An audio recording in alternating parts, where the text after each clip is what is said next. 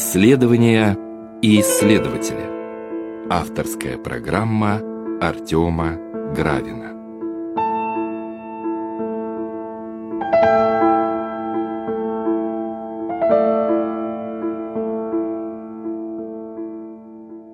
Здравствуйте, уважаемые радиослушатели. В эфире программа «Исследования и исследователи». Я, ее ведущий Артем Гравин, рад всех приветствовать. Сегодня у нас в гостях Оксана Гончарка, наш новый гость, выпускница кафедры логики, кандидат философских наук и специалистка в области неклассических логик. Интересная у нас тема, потому что мы продолжаем нашу византийскую тематику, начатую беседами о полемизме с Дмитрием Бирюковым. И сегодня мы продолжаем эту тематику, но продолжаем ну, в несколько иной перспективе, в несколько неожиданной, возможно, перспективе для наших радиослушателей. Возможно, тема, которую мы выбрали и которую предложила нам Оксана, Возможно, эту тему вы, в принципе, наши радиослушатели не слышали. Поэтому мы обозначим эту тему как византийская логика. Правильно я понимаю, Оксана, да? Да, это вполне, как мне кажется, точное название, потому что как раз я и хотела бы порассуждать над самим термином и понятием, прежде всего, который условно звучит как византийская логика, но часто мы оговариваем как все-таки история логики в Византии, поскольку в связи с словосочетанием византийская логика, а, как мне кажется, есть несколько проблем, которые, может быть, этот термин делают несколько некорректно. Ну, так же, как и термин, например, русская философия, да, или, ну, что еще более, может быть, а, скандальная, бывает, как женская логика, да? Ну, бывает там православная физика. Я слышал такие словосочетания. Да. Конечно, они не в научных кругах выражаются. Понятное дело, что от отнесения логики как науки к какому-либо культурному ареалу, это, ну, скажем так, скорее качественное изменение, да, это не качественное, связаны с некоторыми ее какими-то там, может быть, внутренними отношениями, да? Я бы так, может быть, это выразил, может быть, я сейчас несколько это не точно сказал. У меня первый вопрос, который хотел бы вам задать, Оксана, издалека заходя, подходя к нашей тематике. Не могли бы вы рассказать, в принципе, почему вы этой темой занялись и почему вам именно византийская логика оказалась интересной, почему вы погружаетесь в эту тему глубоко, и почему вам до сих пор, и я так понимаю, в перспективе хочется этим заниматься и это исследовать? Ну, тут, наверное, в каком-то смысле я начала заниматься этой темой довольно случайно, поскольку в целом, когда я еще училась на философском факультете, и у меня первое образование философское, оно связано именно с изучением истории неклассических логик, а я писала кандидатскую диссертацию на, на тему временной логики. История временных логик и даже модально-временных логик, которые, собственно, я пыталась проследить, начиная от античности и заканчивая уже, собственно, 21 веком. Но параллельно уже учась на философском факультете, я ходила вольнослушательницей на любые ридинг-семинары, связанные с греческими философами. Так же, как и в программе кафедры логики в то время, когда я училась с 2002 по 2007 год, почему-то не было древнегреческого языка в качестве факультатива по выбору, для логиков предоставлялась только латынь. И мы поэтому вынуждены были ходить именно вольнослушателями на занятия к культурологам, к историкам философии, которые имели возможность учить древнегреческий тоже. Потом это перешло в такую, ну, можно сказать, привычку. Потом, когда закончилось у нашего курса преподавание греческого, я ходила к историкам, потом к филологам. И в конечном итоге привело все к тому, что после защиты кандидатской диссертации я поступила в магистратуру на филологический факультет, на византийскую и классическую филологию, просто для того, чтобы, ну, как-то, может быть, на каком-то более продвинутом уровне все-таки греческий язык подучить. И, в принципе, поступая на византинистику, я планировала а, заниматься больше византийской литературой, византийской поэзией, мне очень тогда нравилась литургическая поэзия, вот как раз роман «Сладкопевец», да, это uh-huh, все было интересно, uh-huh. это хотелось почитать в оригинале. Но так вышло, что когда пришло время устанавливать тему магистрской диссертации, я нашла в библиотеке Греческого института СПБГУ небольшой комментарий Михаила Псела ко второй книге второй аналитики Аристотеля. И тут так получилось, что мое первое образование, да, и вот второе наслоилось на первое. И как-то эта тема и ее малоизученность меня заинтересовала, потому что Сразу было понятно, что существует огромное количество комментариев к аристотельскому органону, в том числе греческих, средневековых, но изучены в основном только латиноязычные комментарии. Uh-huh. И такая сфера, как средневековая логика, полностью зачастую у медиевистов ассоциируется только с западноевропейской латинской традицией и практически полностью проигнорирована, за исключением небольших только вот таких работ, очень узкоспециализированных, и очень маленького количества авторов, работ, посвященных вот именно истории греческой традиции комментирования органона. И мне показалось, что это тот пробел в науке, который я с моими двумя вот этими образованиями могла бы заполнить. И в связи с этим я все-таки вместо византийской поэзии вот заявила в качестве темы византийскую логику. Поэзия до сих пор остается неким интересом византийской. Мне кажется, что в связи с тем, что, и об этом, наверное, сегодня мы будем говорить дальше, история логики Византии совсем не похожа ни по жанровым характеристикам, ни по даже предмету а иногда изучения на западную традицию, то тут можно говорить о том, что мой интерес к поэзии, к литературным практикам византийским, он удовлетворен тоже, поскольку, например, сейчас я занимаюсь таким автором, как Федор Продром, а он писал свои логические даже работы в таких литературных жанрах, например, как платоновский диалог или письмо к учителю, да, и даже в чисто строгом своем таком комментарии к второй книге второй аналитики Аристотеля он допускает какие такие лирические пассажи, отклонения, отступления, которые, в принципе, воспроизводят все богатство языка, которое на тот момент в XII веке византийцами, да, вообще в целом использовалось. Поэтому я могу сказать, что как раз если вам интересно заниматься именно таким не чисто строгим, вот схоластическим подходом к логике, а именно логике как риторическому, к условию риторического да, мастерства, логики как способу организации в целом нашего мышления в реальности, да, а не вот в таких уже тонкостях, которые чисто логикам интересны, то византийская логика здесь может вам быть даже ближе, чем э, схоластическая традиция. Ну, да, потому что я сейчас задумался о том, что и догматика в Византии выражалась в таких в лирических, в канонах, например, да, или в каких-то там песнопениях, а очень часто таким совершенно красивым образом. То есть это был особый литургический язык, который вроде бы, с одной стороны, очень поэтичен, очень, так сказать, красив, очень построена по, по определенным поэтическим канонам, с одной стороны, а с другой стороны, это действительно выражение каких-то таких совершенно строгих построений, триадологических построений, христологических построений, построений, связанных, может быть, с устройством мира, космологических построений. Вот это регулярно встречается в текстах, не, по крайней мере, попадавшихся до этого. И я понимаю, что и логика, наверное, должна была тоже описываться не в привычном нам понимании там в каких-то формул, да, которые, кажется, то ли они связаны с миром, то ли не связаны с миром, а в форме каких-то действительно таких вот доступных, наверное, для Византии, для византийской культуры, для византийского человека. Правильно ли я это понял, да? Да, и более того, я даже, наверное, дополню, Существует на данный момент в как раз именно сфере неклассических логик целая область исследования, которая посвящена, например, логике метафоры, логике каких-то других поэтических тропов. Я сама лично интересовалась, например, таким разделом, как математика юмора или логика юмора, и даже у меня есть статья, которая посвящена логике в анекдотах позднеантичных и ранневизантийских. Если вы, может быть, знаете, есть такой сборник позднеантичный, да, греческих анекдотов, который называется «Филогелос», любитель смеха, и, соответственно, я там больше 200 разных анекдотов, которые до сих пор, кстати, рассказываются под разными такими современными упаковками, да. И меня вот что удивило, я концентрировала внимание только на анекдотах, которые были связаны со временем, поскольку мои логики, которыми я занималась, модально-временные, с помощью них можно анализировать такой аспект естественных языков, как времена глаголов, залоги глаголов, mm-hmm. модальности языковые. Mm-hmm. И я пыталась с помощью временных логик построить модели шуток, которые вот использовались в Филогелосе э, именно в связи с временем. И э, в связи с этим очень интересно смотреть, как с помощью средств греческого языка можно выражать те или иные вот именно математические временные аксиоматики, которые описывают модели времени. А в русском языке это слышится? Или это нужно читать а, в оригинале? А вот, вот, вот в русском языке это, слышится, Я если, если правильно переводить. Угу. Да. А, насколько мне известно, Филогелос на русский язык переведен не полностью, только какие-то вот части, некоторые анекдоты отдельно. Но, например, на английский язык он переведен. И вот в англоязычном переводе, что меня вот как раз удивило, переводчик не всегда чувствует э, грамматику греческого языка и как это влияет э, на юмор. Поэтому мне было важно посмотреть, как это в греческом языке сформулировано, и потом построить соответствующую модель. Ну, а в юморе обычно как действует логика? Ну, во-первых, зачастую комический эффект достигается либо с помощью гиперлогичности, да, когда человек рассуждает э, совсем, либо с помощью неожиданной смены аксиоматик.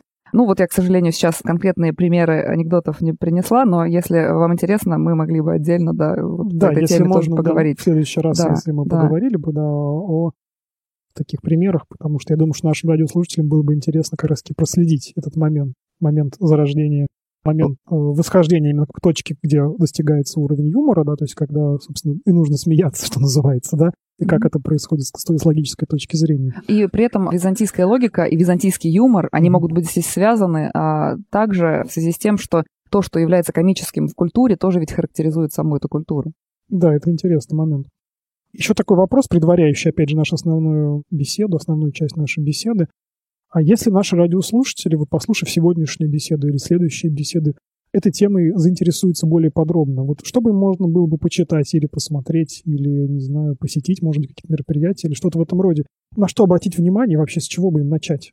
Да, это очень э, хороший вопрос. И, конечно, в связи с этим тут можно было бы посоветовать сразу же литературу двух уровней, да, это mm-hmm. источники и, собственно, научная литература. Что касается источников по логике Византии, то это прежде всего большой, конечно, корпус комментариев к Арганону Аристотеля. Он издается под, э, ну, таким латинским да, названием «Комментарии на Аристотелем Грека». Там не только, кстати, комментарии к логическим работам, но и к этике, и к метафизике, и к другим аристотелевским работам. Также то, что касается логики, которую использовали в христологических спорах, в богословских полемиках, очень хорошо как источник да, использовать, конечно, патрологию Миня – также отдельные авторы современные издавали отдельные византийские тексты. К сожалению, их очень мало на данный момент издано, посвященные уже логике отдельных авторов. Mm-hmm. Ну вот, например, французский автор Теннери и издал одну из логических работ Федора Продрома, которую мы сейчас вот будем переиздавать, потому что она была издана не по всем рукописям, и мы готовим сейчас новое критическое издание, да. Поэтому нельзя сказать, что вот есть какой-то отдельный сборник, который можно прочитать и понять, mm-hmm. что такое логика Византии. К сожалению, приходится вот собирать по крупицам. Ну и, соответственно, самого Аристотеля тоже читать важно и полезно, да, поскольку это все комментарии именно к Аристотелю. Вот. А что касается научных исследований в этой сфере, прежде всего русскоязычных, наверное, да, да тут можно посоветовать книгу Владимира Ильича Лурье, да, которая посвящена истории византийской философии. Угу. Там акцент также в том числе делается на истории логики. Также недавно вышла под редакцией Дмитрия Бирюкова книга «Логика и антология византийской догматической полемики», где mm-hmm. тоже мне посчастливилось поучаствовать, да, и одну главу относительно логики в период второго иконоборчества а, написать главу. И а, что касается византийского образования, эта тема тоже очень мало изучена, именно византийское логическое образование, да. Какие-то его фрагменты освещены в книге Романенко Инны Борисовны «Образовательные парадигмы в истории античной и средневековой философии». Она там целую главу уделяет именно византийскому средневековому образованию, а не просто средневековью в целом, что довольно оригинально. Ну и что касается мировых таких основных на данный момент, опять же, обзорных, это все, я сейчас говорю не о специализированных да, статьях, конечно, а об обзорных популярных работах, это, конечно, прежде всего большая такая обзорная статья Стена Эпсона, которая называется «Греческая и латинская средневековая логика», где он сравнивает эти две традиции, акцентирует момент неизученности греческой традиции, но при этом симпатизирует, конечно, латиноязычной логической традиции, а греческую считает вторичной и лишь, ну, скажем так, рецепцией а, либо античной, либо схоластической логики, с чем как раз мы полемизируем. Не только наши российские ученые, но и греки тоже, которые занимаются этой темой, с таким мнением не согласны. Да? Поэтому в связи с этим а, можно еще выделить большую книгу под редакцией Екатерины Радиакону, которая называется «Византийская философия и ее античные источники». Она была издана в 2002 году, а предыдущая вот статья Стэна Эпсона в 90-е годы, она более ранняя, да, это еще до исследования Екатерины Радиакона.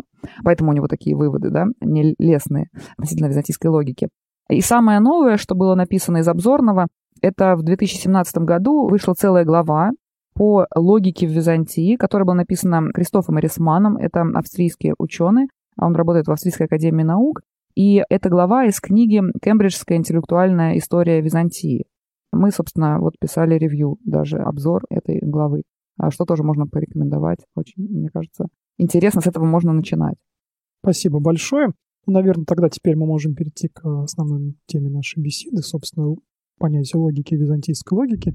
И, может быть, такой начальный вопрос, который я бы хотел задать, и, в принципе, задаться, может быть, самому, и вместе с радиослушателями, которые сейчас, может быть, тоже зададутся этим вопросом. Что было для древнего грека вообще логика для него? Что это было такое? И для него, и для не только для древнего, но и для византийского грека. То есть вот для него логика это что? Это способ постижения реальности, это какие-то упражнения. Что это для него было такое? Почему она для него была важна? Почему все-таки ее нужно было использовать в догматических спорах или в каких-то иных рассуждениях, обсуждениях? Почему для него это было важно? А потом уже мы поговорим о каком-то современном этом восприятии всей этой истории. Спасибо, интересный такой вопрос. Мне кажется, что как для древнего грека, так и для любого современного, и не обязательно грека, логика является таким довольно двусмысленным словом. То есть, с одной стороны, логика — это то, что мы используем с вами, начиная с, ну вот психологи спорят, может быть, даже с 9-10-месячного возраста, да, когда мы начинаем понимать первые такие логические закономерности, да, если вы подползете к краю кровати, вы упадете. Да, то есть э, и вы действительно подползаете к краю кровати и падаете, угу. да, вот эти вот причинно-следственные связи, угу. да, логические союзы, опыт употребления этих союзов в естественном языке и в нашей повседневной речи, ну, по крайней мере, в тех языках, которые мне известны, да, они похожи. Поэтому и с этого я начинаю любой курс по логике, который я преподаю в каком бы то ни было университете, что для того, чтобы мыслить логично, вам не нужно изучать логику. То есть это то, что, ну, скажем так, вписано и в какие-то наши структуры мышления, да, или сознания, то ли в силу нашей культуры, то ли в силу вот таких языков, то ли это какой-то антропологический фактор, который, по большому счету, от рождения нас угу. наделяет вот этой способностью к логическому мышлению. А в другом смысле слова мы употребляем слово логика как наука о мышлении. Да? Угу. И если мы уже говорим о науке о мышлении, то здесь и возникает то, что делает Аристотель. То есть Аристотель, он, с одной стороны, описывает ту логику, которую мы используем в естественном языке, но, с другой стороны, если вы будете читать его органон, то вы поймете, что все-таки он говорит не совсем о том, что мы делаем в естественном языке, потому что, как правило, рефлексия — это не то, что является свойством нашей, ну, скажем так, повседневной бытовой жизни. Поэтому одно дело оперировать языком с помощью, с помощью языка оперировать с объектами, да, какими-то понятиями, а другое дело рассматривать, как устроены сами эти понятия. И в связи с этим, а, конечно, органон, он в разных своих частях, Аристотель, кстати, логикой логику не называл, он называл этот раздел знания аналитикой, угу. а логикой придумали называть логику уже стойки, то есть это конкурирующая, скорее, альтернативная Аристотелю традиция, и гораздо позже, чем Аристотель. И стойки под логикой подразумевали не совсем учение о понятии и не силлогистику, то есть такое учение о рассуждениях, да, которое строится на базе понятий, и, соответственно, любые другие логические формы сводят к понятиям, да, стойки, наоборот, считали самой примитивной единицей мышления, кирпичиком мысли, суждения. И даже понятия сводили к суждению, да, и поэтому получается, что если у Аристотеля все состоит из понятий, и суждения, и рассуждения, и теорема, и гипотеза, и вопрос, да, мы можем поделить на составные части и в конечном итоге прийти к понятиям, то у стоиков такой вот атомом мышления, такой единицей мышления является суждение. Ну и, соответственно, стойки формируют совсем другую логику, которая ложится потом в основу того, что мы сейчас называем символической или математической логикой. И это совсем другая ветвь, которая, я бы даже сказала, противоположна Аристотелю. Но мы, не, ну, наверное, никому не будет это сюрпризом осознать, да, что логик их много. И логики можно выстраивать по-разному, но это не значит, что мы в реальной жизни вообще ими пользуемся. Mm-hmm. Ну, то есть никто не рассуждает силлогистически в своем пределе, да, то есть силлогистика, она описывает какие-то приемы мышления, но нельзя сказать, что мы вот такие роботы, которые мыслят силлогистически. А так же, как и средств математической логики недостаточно, чтобы описать то, как мы рассуждаем в реальной жизни. Поэтому в реальной жизни, а тем более в богословских да, спорах, в реальной жизни и в богословских спорах, для того, чтобы проанализировать, как мы рассуждаем, нам нужны какие-то более сложные логики, которые, может быть, и используют частично аристотелевскую традицию или, допустим, традицию стоиков, но нуждаются в каких-то расширениях, которые описывали бы те тонкости интеллектуальные, те ходы, которые мы производим даже в естественных языках да, или в естественных рассуждениях. Поэтому и возникает такой раздел логического знания, как неклассические логики, которые описывают вот эти расширения. Угу. И историю этих неклассических логик вполне можно возводить к средневековью, может быть, даже и раньше, к эпохе эллинизма, когда у авторов появляется осознание ограниченности аристотелевского подхода или чисто стоического да, uh-huh. подхода к логике. И, конечно, это зависит уже от предмета рассуждения. А если мы рассуждаем о таких сложных вещах, как божественная природа, как триадология, христология, то, конечно, нам нужны какие-то дополнительные логические выразительные возможности да, в языке логическом, чтобы выразить ту мысль, которую мы бы хотели выразить. И э, для этого уже византийские авторы, в принципе, мыслят как современные вот неклассические логики, они дополняют средства в логику. Аристотель не является для них каноном в том смысле, что они, допустим, могут позволить себе нарушить закон противоречия, да, или могут сказать, что нам для описания христологии недостаточно только одного тождества, и мы должны ввести такую в логику второе тождество и, соответственно, второе отрицание. Да, mm-hmm. и это становится интересным. И сегодня это изучать очень интересно именно потому, что то, как мыслили средневековые, в том числе византийские авторы, очень похоже на то, как сейчас мыслят современные логики, и даже не только логики. Да, вот мне в моих, так сказать, научных интересах приходится работать с русской философией, с текстами Лосева, Флоренского, других авторов, и я регулярно встречаю такие, скажем так, отхождения от классической логики, использование таких терминов, как тождество в различии, подвижной покой и прочие вот эти вот термины, которые так или иначе находятся в воплощении некоторых парадоксальных суждений в том числе. Мне вот пришел в голову такой вопрос. логика для византийцев, она была только ли в богословской перспективе? Или это была и для светских людей тоже какой-то инструмент для, может быть, юридических каких-то, я не знаю, это мое предположение, да, суждений или еще каких-либо? Да, я поняла, да, что вы имеете в виду. Вот э, интересно, что в целом, конечно, логику нельзя, поскольку это прикладная да. вещь, помимо, mm собственно, чистой логики, которая mm занимается самой собой, да, то есть логику логики, mm да, а помимо непосредственно логики, конечно, интересно наблюдать, как она применяется в других сферах. И для античности, и для Византии эти другие сферы применения логики были, конечно, прежде всего богословские или теософские mm или какие-то другие mm споры, поскольку философия не считалась венцом наук уже в средние века, да, а она подводила, она вообще была нужна для того, чтобы подвести уже, собственно, к теологическим исследованиям. И если вы знаете, может быть, логика — это служанка богословия, да, такой был термин да, схоластической да, философии, то и для Византии его тоже можно считать справедливым. И логика, конечно, нужна была для того, чтобы просто ввести тот инструментарий, да, с помощью которого уже дальше можно рассуждать о более насущных вопросах. Ну и кроме теологии можно выделить, например, такой жанр, как э, риторические или эпистолографические работы. Также в политических речах, бесспорно, логика угу. использовалась в политических спорах. В принципе, она там и рождалась, если верить э, вот учебникам античной философии, да, в которых есть такой консенсус, что вообще греки изобрели философию, в том числе и логику, именно в связи с тем, что в античной демократии, да, вот в такой полисной структуре, да, политической, было принято любой вопрос считать дискуссионным, да, и сама тяга к дебатам, жажда победы в споре, да, рождала такой жанр, как вот логические приемы, уловки, mm-hmm. иногда это называют софизмами, mm-hmm. да, а это можно ведь не только с благой целью поиска истины, да, использовать, но и с целью победить любой ценой оппонента.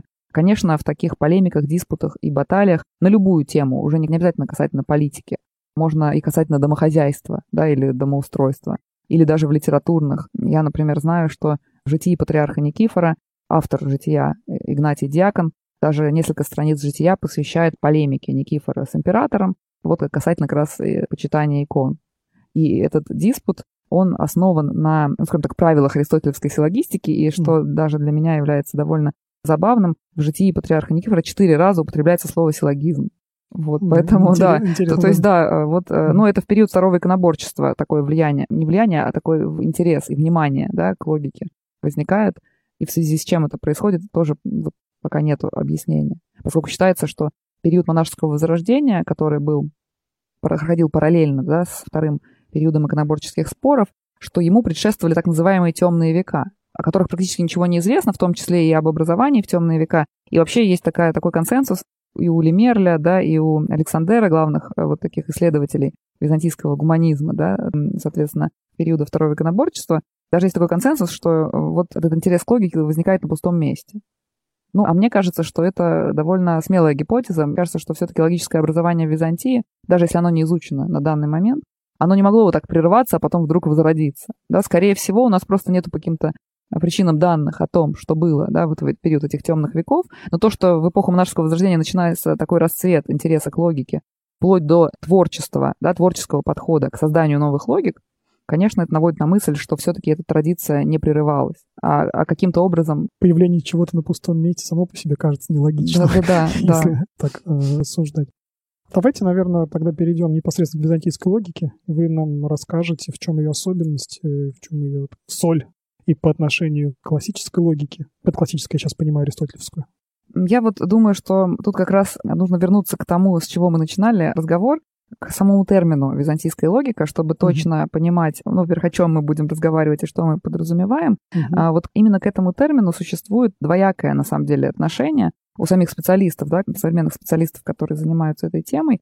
Ну вот, в частности, например, Кристофер Рисман, австрийский ученый, преподаватель в Венском университете и исследователь в Австрийской да, Академии наук, он считает, что вообще византийская логика — это неправильное словосочетание, и лучше говорить логика в Византии, да, потому что когда мы говорим о логике, то нельзя говорить, что византийцы мыслят как-то иначе, да, и какие-то другие, может быть, законы византийской логики изобретают и так далее.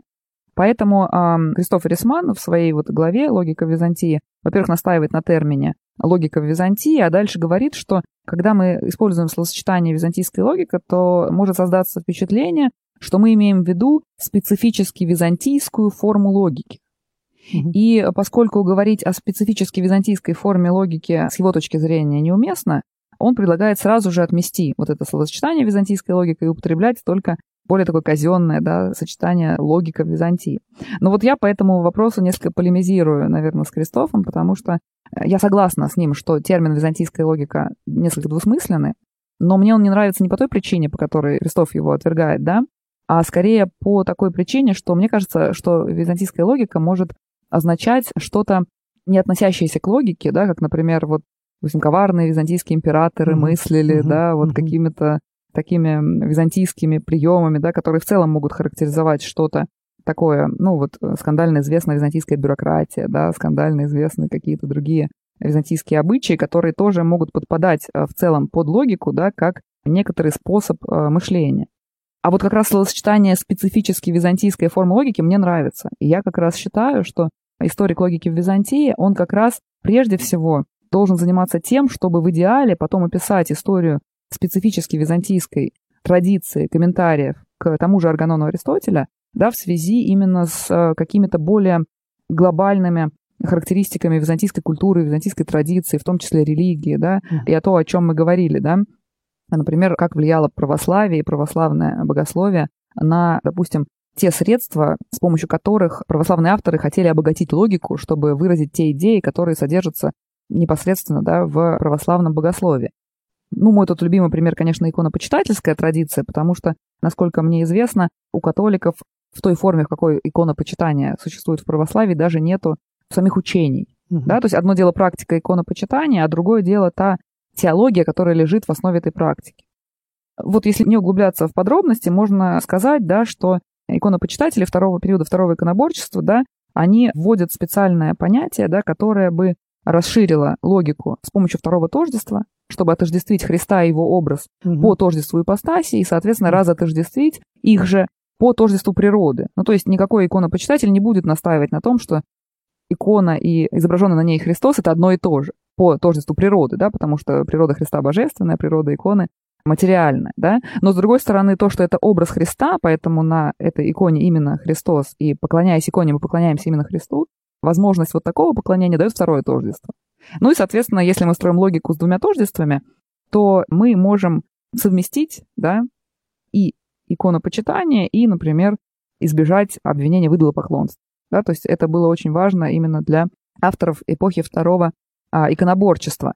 И завершая вот свою, может быть, полемику с Кристофом, да, я, конечно, соглашаюсь тут с ним, что мы не можем говорить о византийской логике, например, в смысле византийской силлогистики, да, какой-то uh-huh. специфической. Uh-huh. Все равно она аристотелевская, а не византийская. Или, например, византийской, там, не знаю, логики высказываний, да, все равно она стоическая, да. Или, например, византийская схоластика, да, это будет скорее некоторый ярлык, который характеризует, ну, допустим, авторов, которые просто занимались схоластикой в Византии, да. Но я не согласна с тем, что нету специфической византийской логики, потому что все-таки есть специфическое византийское богословие, и тут, наверное, историки богословия со мной согласятся, и оно не сводимо, это богословие, да, к западной традиции, поэтому оно нуждается ну, в своей собственной служанке богословия, да, которая была бы тоже все-таки несколько отлична от того, что сформировалось на Западе. Поэтому мне кажется, что словосочетание византийская логика можно употреблять в том же смысле, в каком и словосочетание византийская мысль, или, допустим, византийский вклад, да, в развитие, там, допустим, риторики, чего угодно. Или, допустим, византийское определение тождества, да, это можно сказать, потому что действительно Федор Студит, как автор этого второго тождества, он был именно византийским богословом. Ну и, соответственно, мы же говорим византийская история логики. Почему бы не сказать византийская логика? логика. И тут, если вот совсем завершить эту тему, я могу сослаться на Валерия Владимировича Воробьева. Это мой коллега из Москвы, выпускник кафедры логики МГУ. Он даже полагает различать вообще логику в узком смысле и логику в широком смысле. Логика в узком смысле — это, например, та же силлогистика, да, или логика mm-hmm. высказывания, какое-то исчисление, да, логическое, узкое. А логика в широком смысле — это что? Это вообще то, что лежит в основе нашего мира видения, да? Мышление. Да, да, то есть это и менталитет, и какие-то культурные mm-hmm. особенности, и богословские, да, какие-то предпосылки. То есть все, что формирует нашу культуру, может формировать и специфический подход к логике. Поэтому мы можем говорить о том, что есть отдельная культура логическая в Индии, да, отдельная логическая культура в, в других да, странах mm-hmm. и отдельная в Греции, а после чего она по-разному воспринимается, допустим, западными схоластами или византийскими логиками. Ну, тут можно назвать схоластическую отдельную логическую традицию, да, то есть, в принципе, выделить зависимость преломления восприятия логики от э, той культуры, которую я воспринимал. Вот э, можно ли выделить хотя бы несколько таких примеров, которые можно найти в православном богословии, которые сподвигали искать какие-то новые логические решения. Ну, помимо того, что мы назвали, помимо второго иконоборчества, помимо, в принципе, проблемы иконопочитания как таковой, помимо христологии, которую мы тоже называли, в принципе, иконоборчество и вообще иконопочитание с христологией во многом грамматически связанные вещи.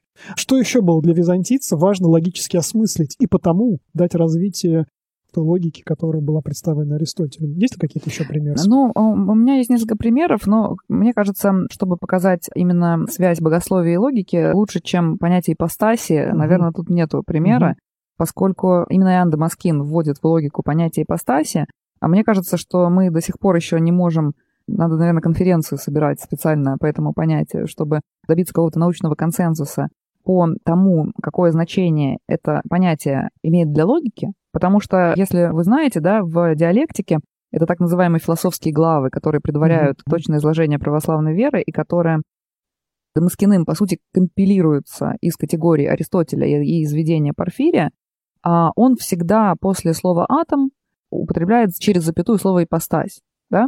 А я напомню, что у Порфирия во введении слово «атома» означало, ну, как бы мы сейчас сказали в терминах современной логики, единичное понятие. Индиви... Да, индивидуум. Да, да, да, дословно индивидуум, но это калька уже, латинская да, да, конечно, калька. Да. У нас есть род, общее понятие, есть вид под множество рода, да, и, соответственно, у нас есть индивид, уже не делящийся на подвиды, да, это уже единичное понятие, и, соответственно, конечно, в логике, начиная с Аристотеля, мы различаем общее понятие рода, частное понятие вида и, соответственно, единичное понятие индивида, ну или, опять же, просто единичное понятие.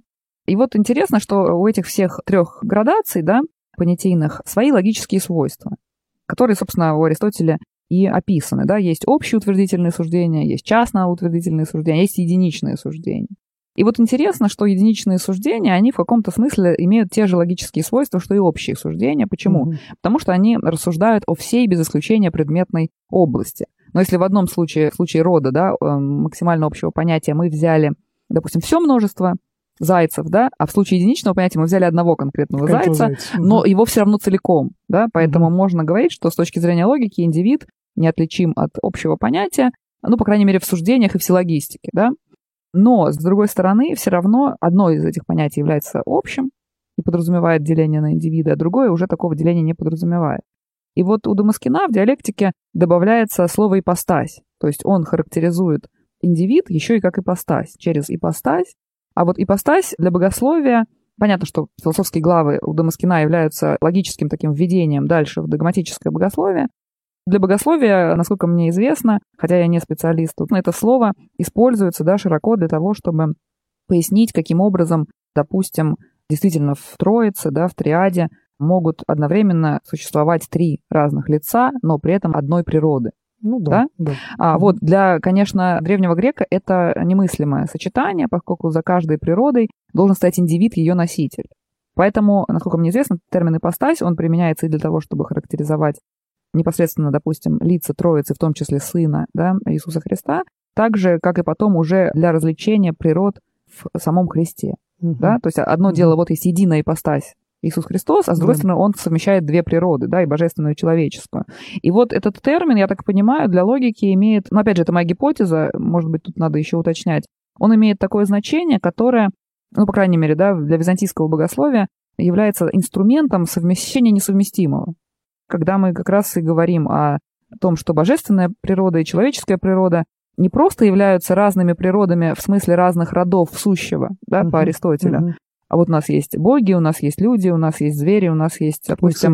Да. да. А тут у нас получается, что, с одной стороны, у нас есть боги с такими-то, такими-то свойствами, а с другой стороны, у нас есть люди с такими-то, такими-то свойствами. И, в принципе, может быть, не было чего-то бы криминального, если бы мы бы объединили свойства богов и людей, да? Ну, например, у того же Аристотеля, насколько мне известно, в его таксономии биологических видов есть исключение из его же правил деления, да, летучая мышь, которая одновременно и птица, и животное. Но если мы посмотрим на свойства птиц и свойства животных, мы не найдем каких-то ну, таких противоречий, в которых мы не могли бы совместить вот эти два вида, да, или два рода друг с другом. Но если мы посмотрим на характеристики божественной, да, природы и на характеристики человеческой природы, то мы можем заметить, что все свойства божества являются не просто какими-то другими по отношению к человеку, mm-hmm. но прямыми отрицаниями свойств человека. Да? Например, Господь совершен, человек несовершен, mm-hmm. да, Господь бессмертен, человек смертен, mm-hmm. не знаю, всемогущ, э, немощен, ну, да, а, и так далее, да. Для грека, да, которому было обращено проповедническое христианское слово, действительно это было довольно, ну, мы бы сейчас это назвали когнитивным диссонансом, да, когда все, что вы знали о Боге до этого, вам теперь предлагается применить к человеку, а человек это вроде отрицание Бога, да, прямое отрицание Бога.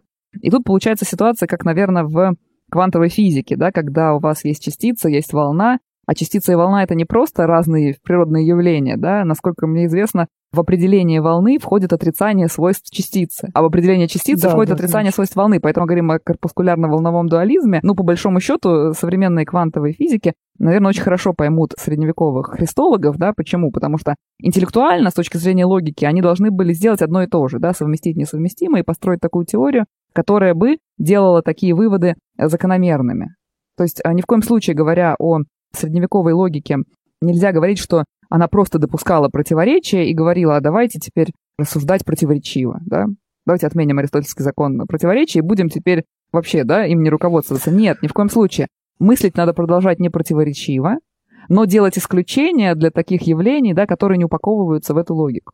Знаете, мне даже кажется, что у такого противоречивого мышления, может быть, есть какие-то даже мифологические предпосылки в греческой мифологии, например, в фигуре героев, которые вполне могли бы быть детьми человека и Бога одновременно, которые сочетали все божественное и человеческое. То есть, наверное, в Греции что-то все равно для древнего грека что-то оставалось э, в его, так сказать, культуре, в его, его духе.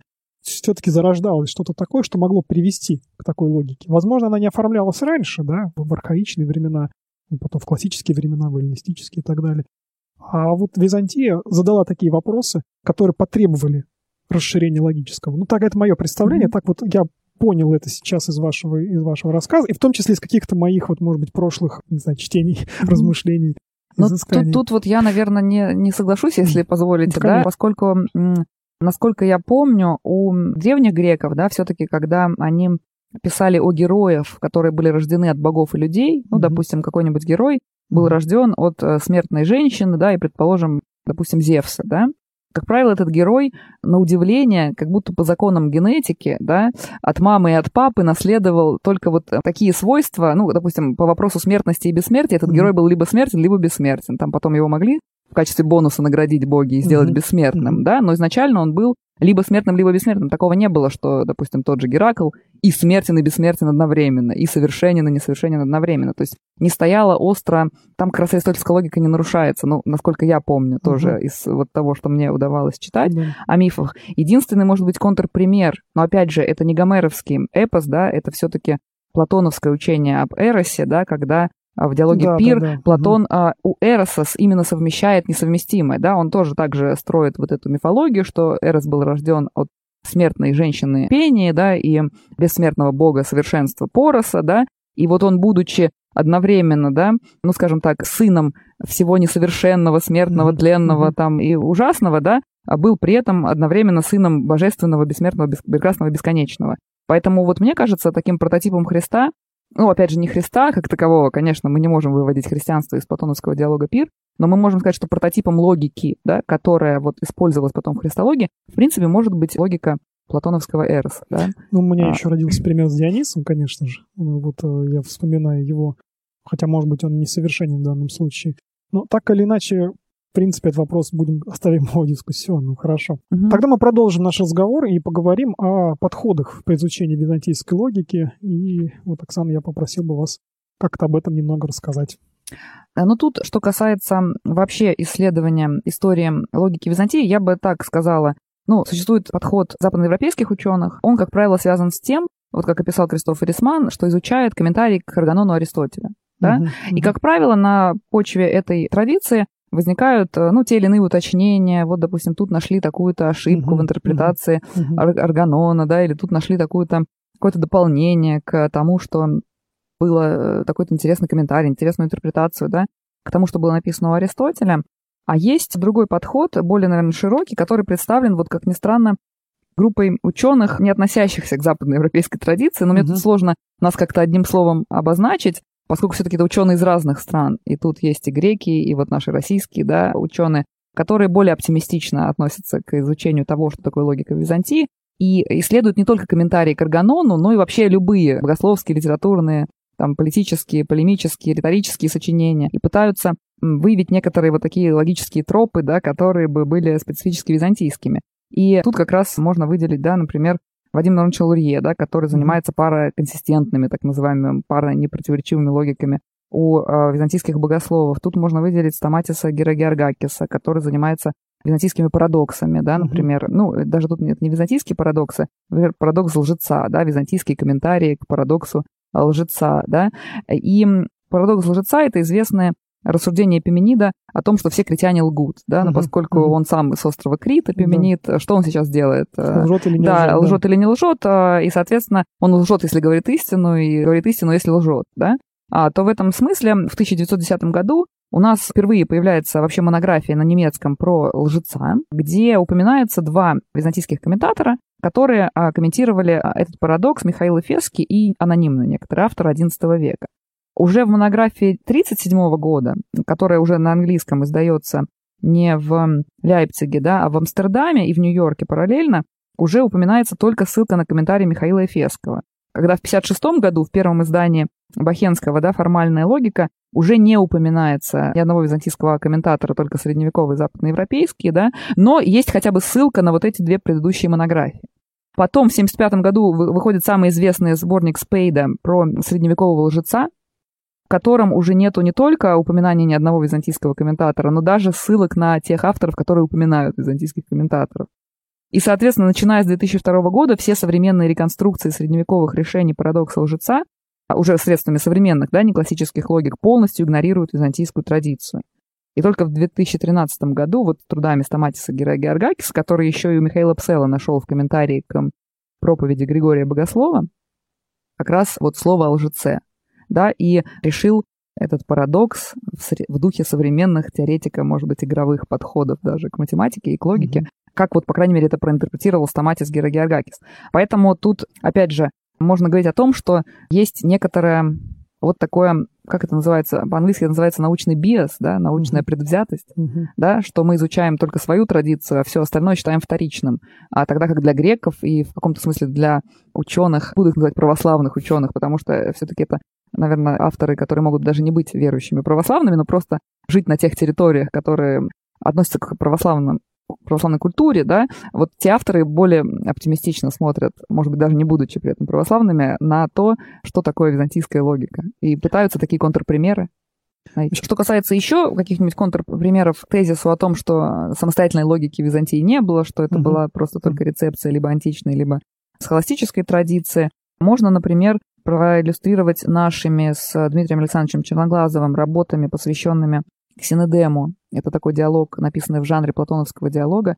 Это диалог автора XII века Федора Продрома, а, который посвящен анализу пяти предикабилий Порфирия, вот этих самых род, вид, угу. индивид, да, видовой признак, видовое отличие и парадоксам, которые связаны с ним с ними, да.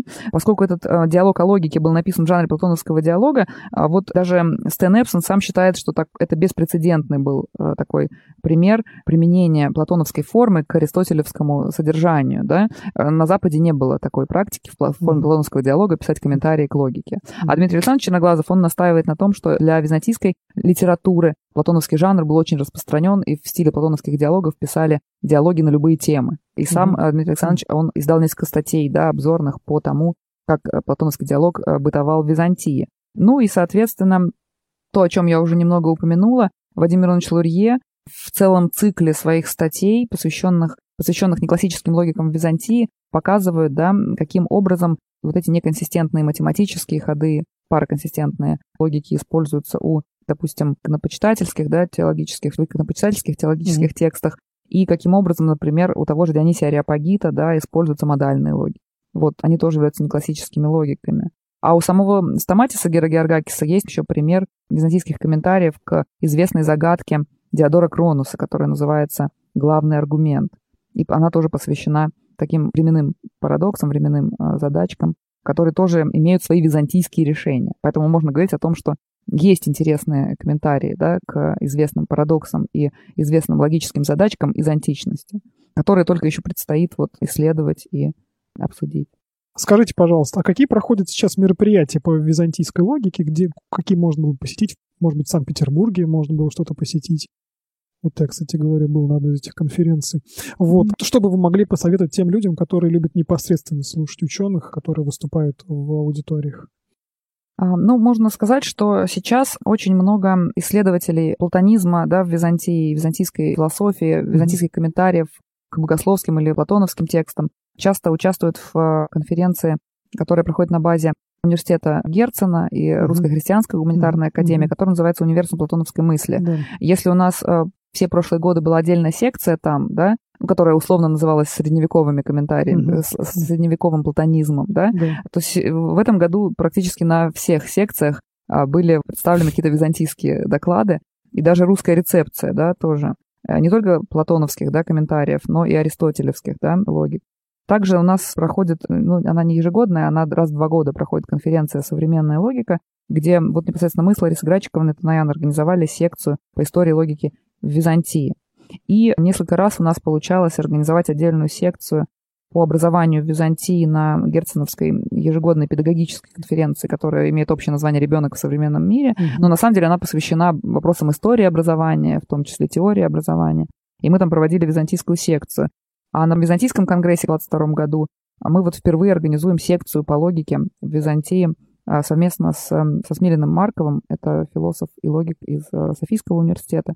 Он сейчас работает в Оксфорде, и вот э, мы с ним совместно предложили организаторам Конгресса а еще и такой круглый стол по истории логики Византии. А нашу передачу мы, наверное, будем завершать. Было такое у нас вводное погружение вообще в исследовании византийской логики или логики Византии, как мы сегодня назовем это уже а, второй вопрос. И в следующий раз, наверное, мы поговорим уже о каких-то частных аспектах, может быть, посмотрим примеры наглядные для наших радиослушателей. И сегодняшнюю передачу мы будем завершать. С вами был в студии Артем Гравин. У нас в гостях была Оксана Гончарка. Всем всего доброго. Спасибо.